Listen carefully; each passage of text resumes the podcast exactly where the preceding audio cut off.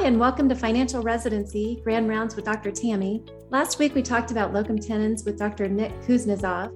We started to learn a little bit about the lifestyle and why people choose this type of employment. This week, we're going to continue our discussion about locums, but focus more on the financial and business aspects. I'm actually welcoming back two previous guests from the show, Dr. Kathryn Sarnoski and Dr. Danielle Cataxinos. Welcome back. I'm glad you guys could both join me.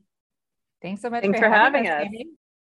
I think both of you have actually chosen locums as your preferred way of practicing medicine. Can you maybe tell us a little bit about why you made that choice? Maybe start with you, Kathryn.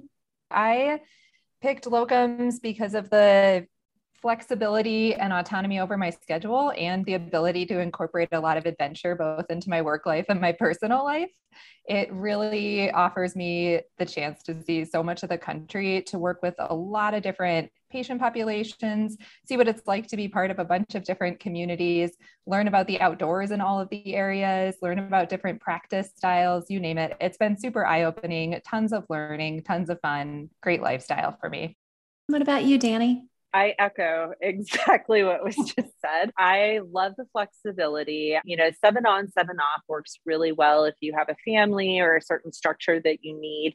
I, on the other hand, have missed opportunities where when I was working as permanent, I had to really struggle to get people to cover my shifts so that I could do medical mission trips abroad and potentially even take a little extra time to see those areas. So when I was in Tanzania, I worked for two and a half weeks in a clinic and I wanted so badly to summit Kilimanjaro while I was there because I was outside of Arusha. I was working with the Maasai and I'm looking up at that beautiful mountain every day. And unfortunately, I couldn't get two night shifts covered it's a first world problem. I totally understand that. However, I do feel that we work so hard and so being able to have a good vacation, a good rest time, an accomplishment, a lifetime achievement that we want to do, having that schedule inflexibility was difficult for me.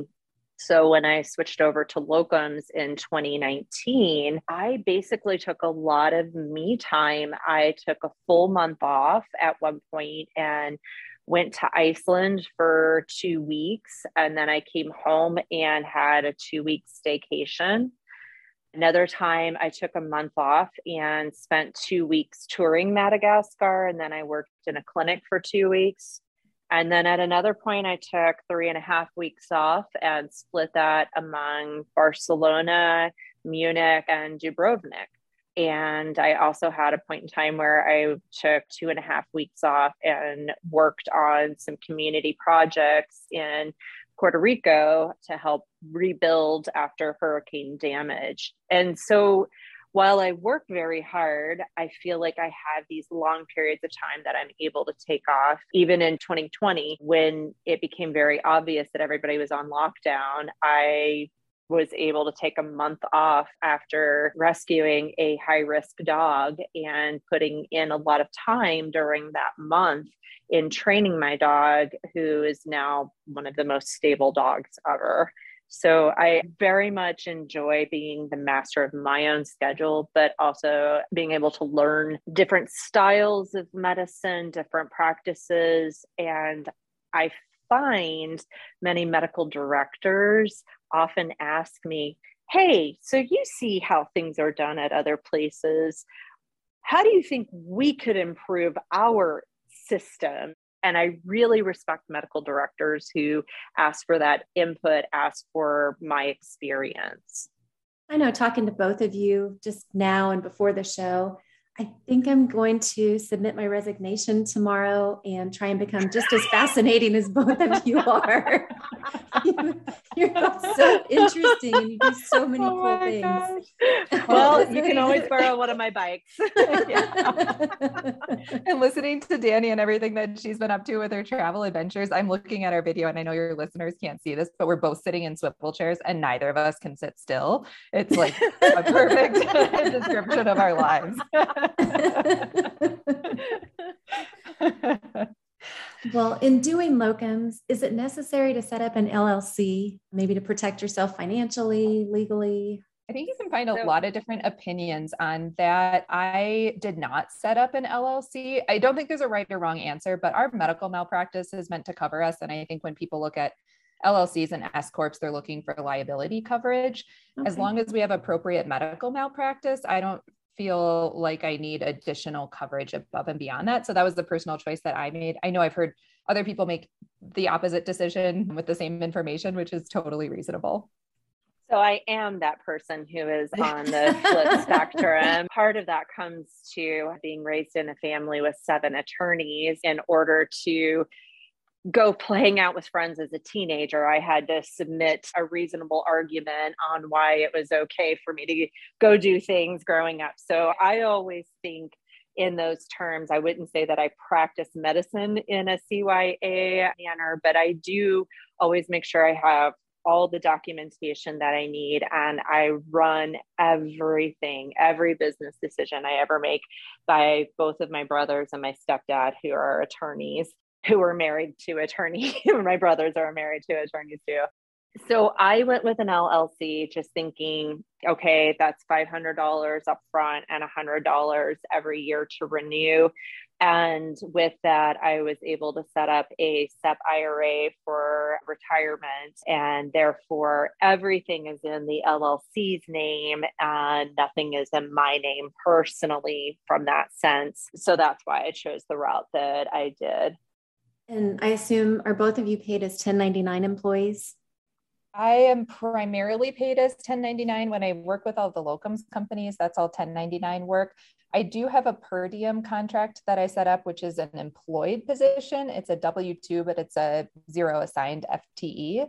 So I get some additional benefits with that one that I don't with my general 1099 work. One, it comes with a slightly higher income because you can lose the middleman for, that part. So then that can save the hospital something and then it affords me a little bit extra income. And I do get a few of their benefits. I think I get a little bit of the retirement match. And then otherwise, it's pretty similar to locums in terms of housing is reimbursed and licensing is reimbursed, those basics. The rest is all 1099. And then I have, like Danny, my own SEP IRA. I have my own healthcare insurance. I have my own HSA based off of my insurance plan. Those are the ones that I can think of off the top of my head. Primarily 1099. I decided if I ever want to go back into the perm lifestyle, I would like to join Kaiser. and so as a result, I'm a W 2 per diem with Kaiser. I'm a Kaiser patient, having the ability to work with so many hospital systems.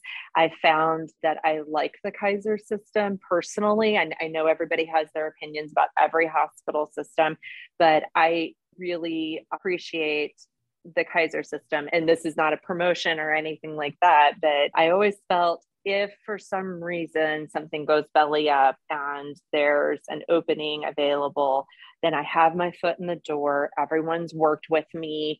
I play well in the sandbox. And so that would give me a better chance to rejoin a permanent team if something were to happen and that were the decision that I needed to make. That makes sense. Do you have access to insurance by doing that type of employment as well? No, I do pay through Marketplace, but mm-hmm. I think it's a very reasonable rate that I pay as a single person. I pay $305 a month.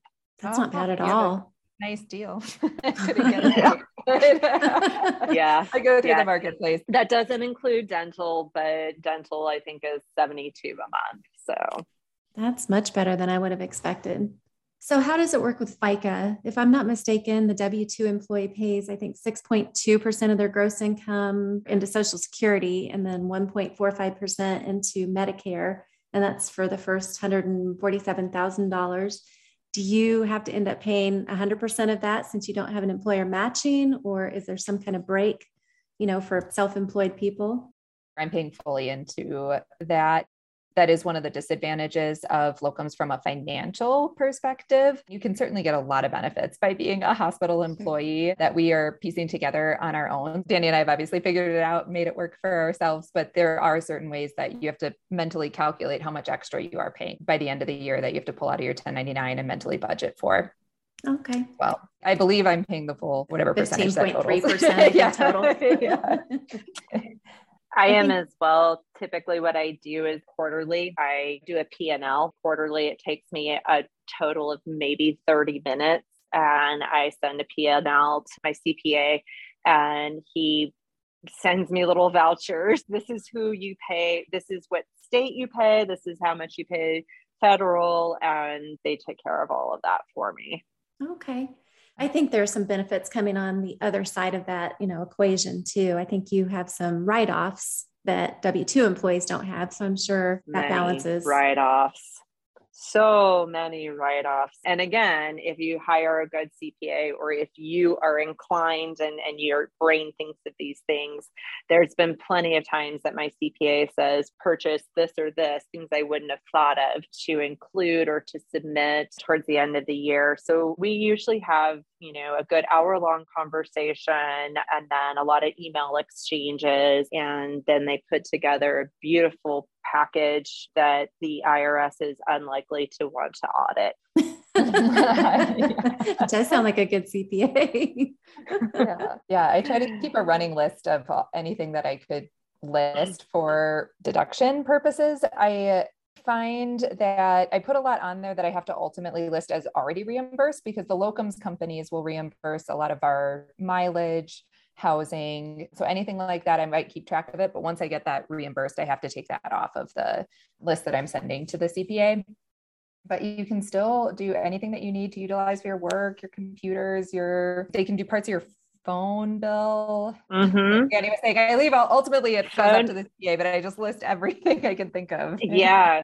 I have a room in my house that is my office. They ask for exact measurements, but even my computer, my laptop, buy new stethoscopes, new scrubs. I like to have my name monogrammed on my scrubs work related dinners, CME, mm-hmm. travel for CME, travel that doesn't get reimbursed. Yeah, there's a lot out there that yeah. if you have a good CPA, you may look at their sticker price and go, that's a lot of money. And at the end of the day, they're saving you so much more money.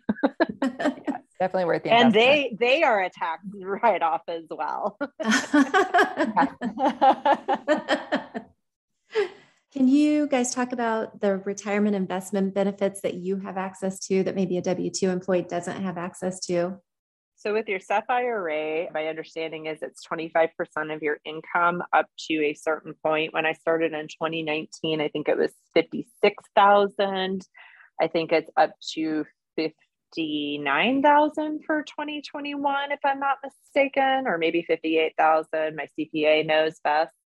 And I have a financial advisor who invests all of that with me. I talk with him probably quarterly. And then besides that, you can always look and talk to your CPA and your financial advisor about whether a backdoor Roth is good for you or not. There are multiple things that you can invest in if you have a good financial advisor. And then certainly always looking at things like stock market, property rentals, or property if that's something that you want to do for passive income.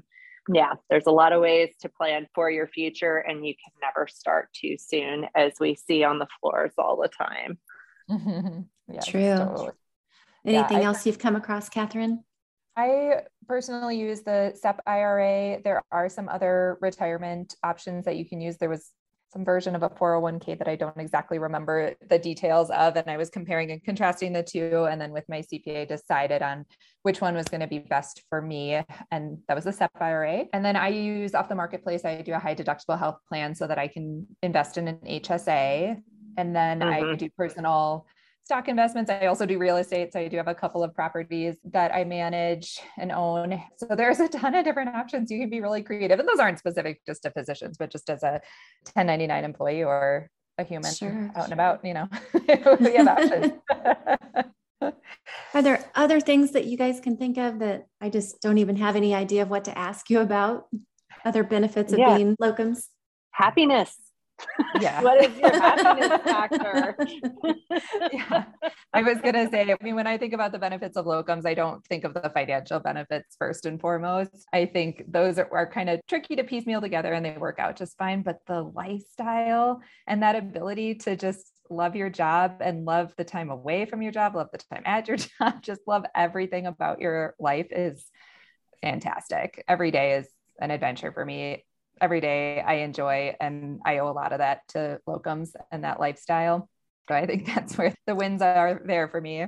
I have to second all of that. I have such good friendships through some of the hospital programs that I contract with. There's hospitalists that I work with at some of these jobs that were like, all right, we're planning a girls' weekend vacation. And so many of them welcome me and treat me as part of the team, even though I come in every so often just even having the flexibility of speaking with a medical director at one of the hospitals in Colorado and saying, Hey man, I was thinking about like spending six weeks out here. How does October, November look for you guys? Yes, we'll take you. And so now I have six weeks of work and I get to see the Aspens turning gold in the fall time, which I've never had the opportunity to do before. I hear from all the locals of, yeah, that's the hike everybody goes to, but you want to check out this one for the wildflowers. And I truly have worked with some incredible groups. Each of them, they court me to join them full time. And I always think to myself, I like you guys. So I, I don't want to join because it's so stressful to be back into that permanent environment again. Whereas I can go in that easy breezy person who I can listen to them venting the very valid concerns and complaints that they have for their institution and validate their experience and tell them, you're right, that is frustrating. And then at the end of the day, it's water rolling off my back. I'm not invested in that system. I don't have to fix anything. I can create certain boundaries, whether it's departments or specialists or whomever, of, you know, hey, I expect this kind of communication. I won't get reprimanded for being too assertive necessarily. And at the end of the day, I actually do get along really well with a lot of the specialists, and I'm out mountain biking with them or hiking with them. And it, it's really a great lifestyle. You meet so many interesting people. And again, you learn so many diverse ways of practicing medicine or even practicing a efficient workflow sometimes those are the keys that you need to learn that you go oh this can be a better way of doing this every day for the next 30 years it sounds more sustainable than some of the permanent jobs i think yeah, I know I'm working a fairly full time schedule, but I feel like I'm retired. It just feels so great to be able to do this. And it's definitely something I can keep up for decades on end and not feel like I've missed out on anything from my professional life to my personal life.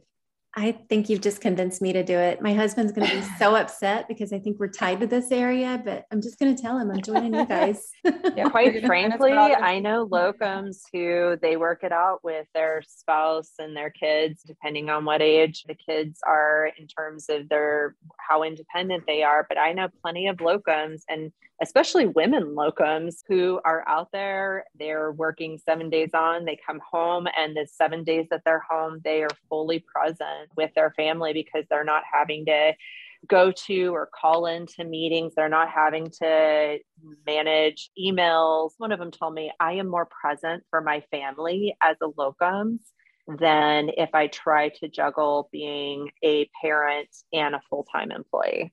That makes sense. Sounds like you're having a little me time so you can enjoy the family time as well. We're going to get you out mountain biking with us once we switch to I like that. so, you guys have talked a lot about the flexibility that you have and making your own schedules. What about the contracts? How does that work? Yeah, so I went into locums very naive. I came from the permanent of making this much an hour, but not factoring in benefits initially and looking at the hourly rate and going, oh, that looks so good. And so I accepted the first couple of jobs with the rate that was offered. And I've had a huge growing experience from them.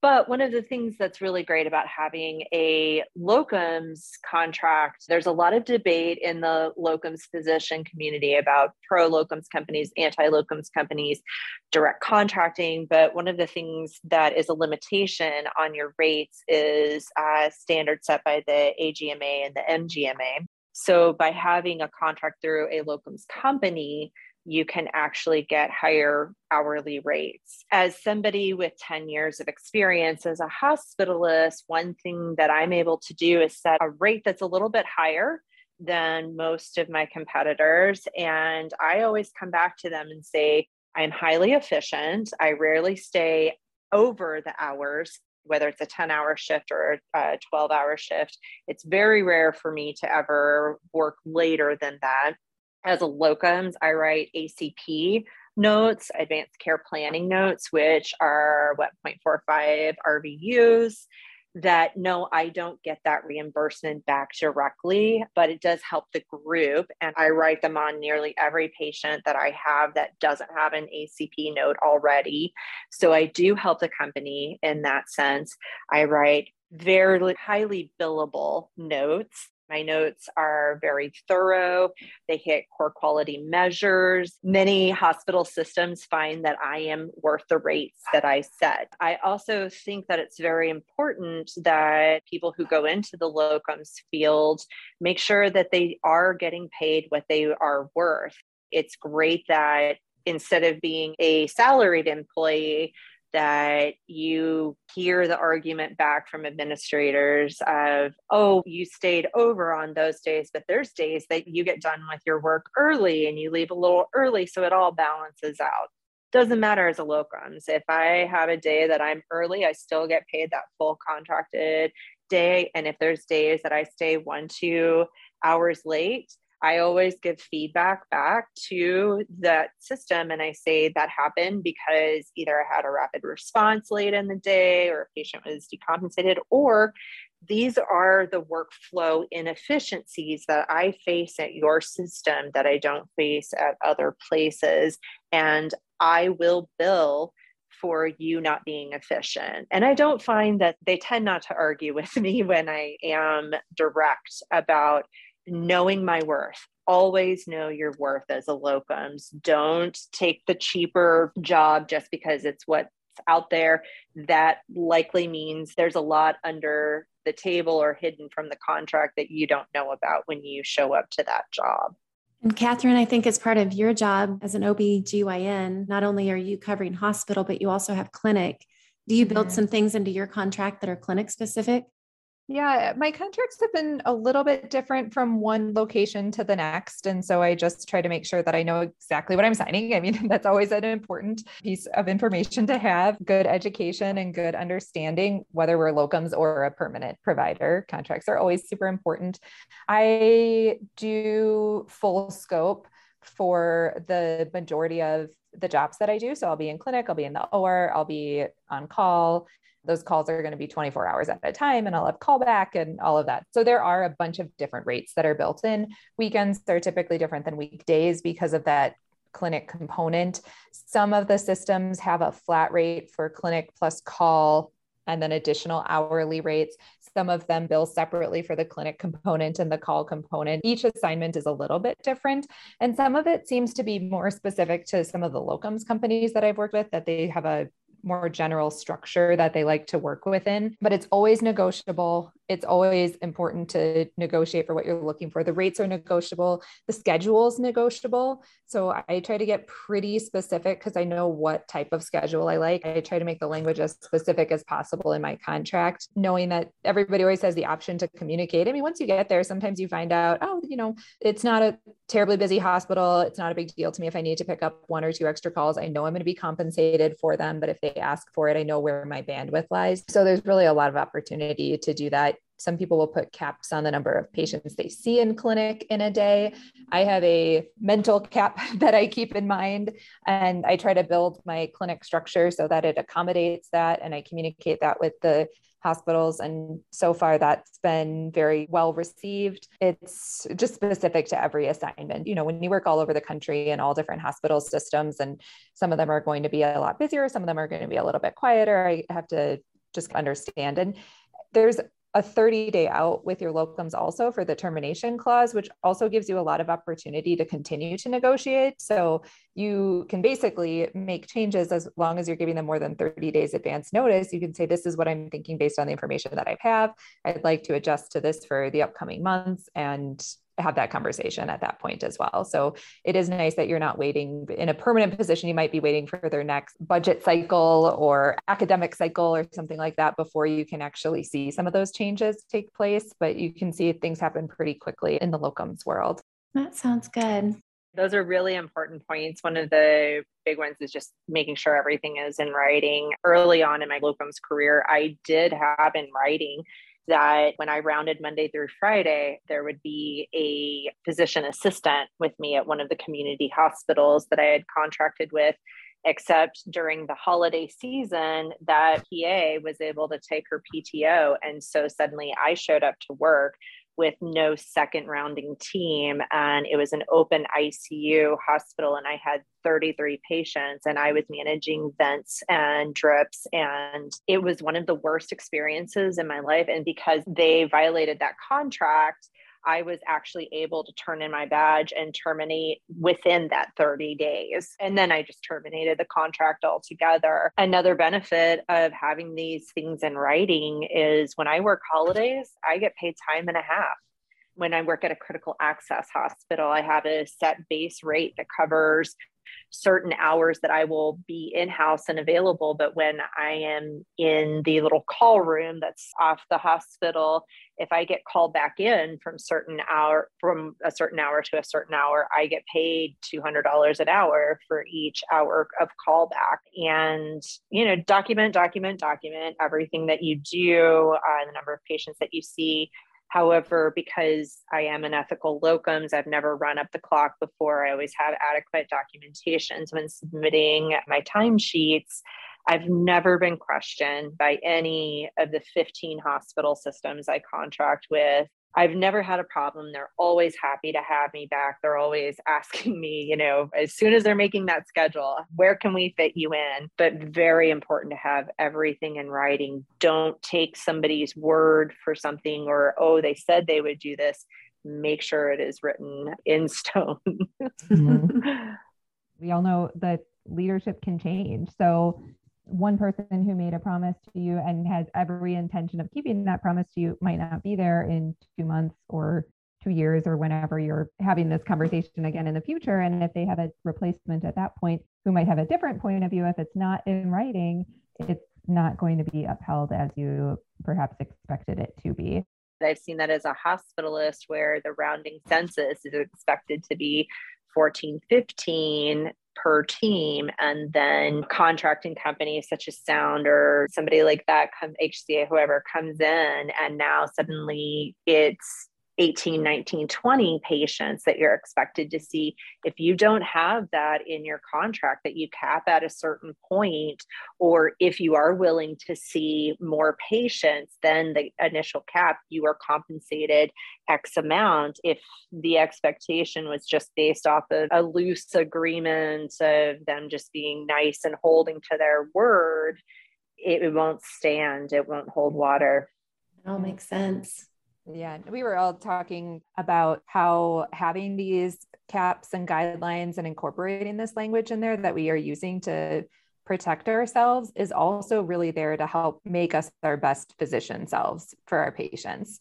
So it really does allow us to be very present with our patients, knowing that the workload that we have for the day is within reason and lets us pay really close attention and really be there to listen and really make sure that we're making decisions that are the best for our patients and within their goals and expectations as well. And when we list some of these caps that we suggest it could sound to some like, oh gosh, well, do they want to work? or are they lazy or something? Like you could throw out adjectives like that, but it's not that at all. It's this sense of we love what we do and we want to do it at the pace and the volume that makes us the best that we can be so that we can have great outcomes for our patients and have really great rapport with everyone and just enjoy everything about it. I mean, it sounds like Absolutely. you've both made this a sustainable career, you know, by doing mm-hmm. the locums and seeing the world, setting the limitations that keep it pleasurable for you. So yeah, limitations it- on committees. You know, we're not juggling our patient schedule and our patient volume with committee meetings that can't otherwise be scheduled around our schedule. We don't have tons of emails that we have to sift through. You make it sound very enticing. Thanks to you both for coming back on the show. I really appreciate it. And hopefully, we'll have reason to cross paths again. Thank Thanks for all. having us. Absolutely. Thank you, Tammy and uh-huh. Danny.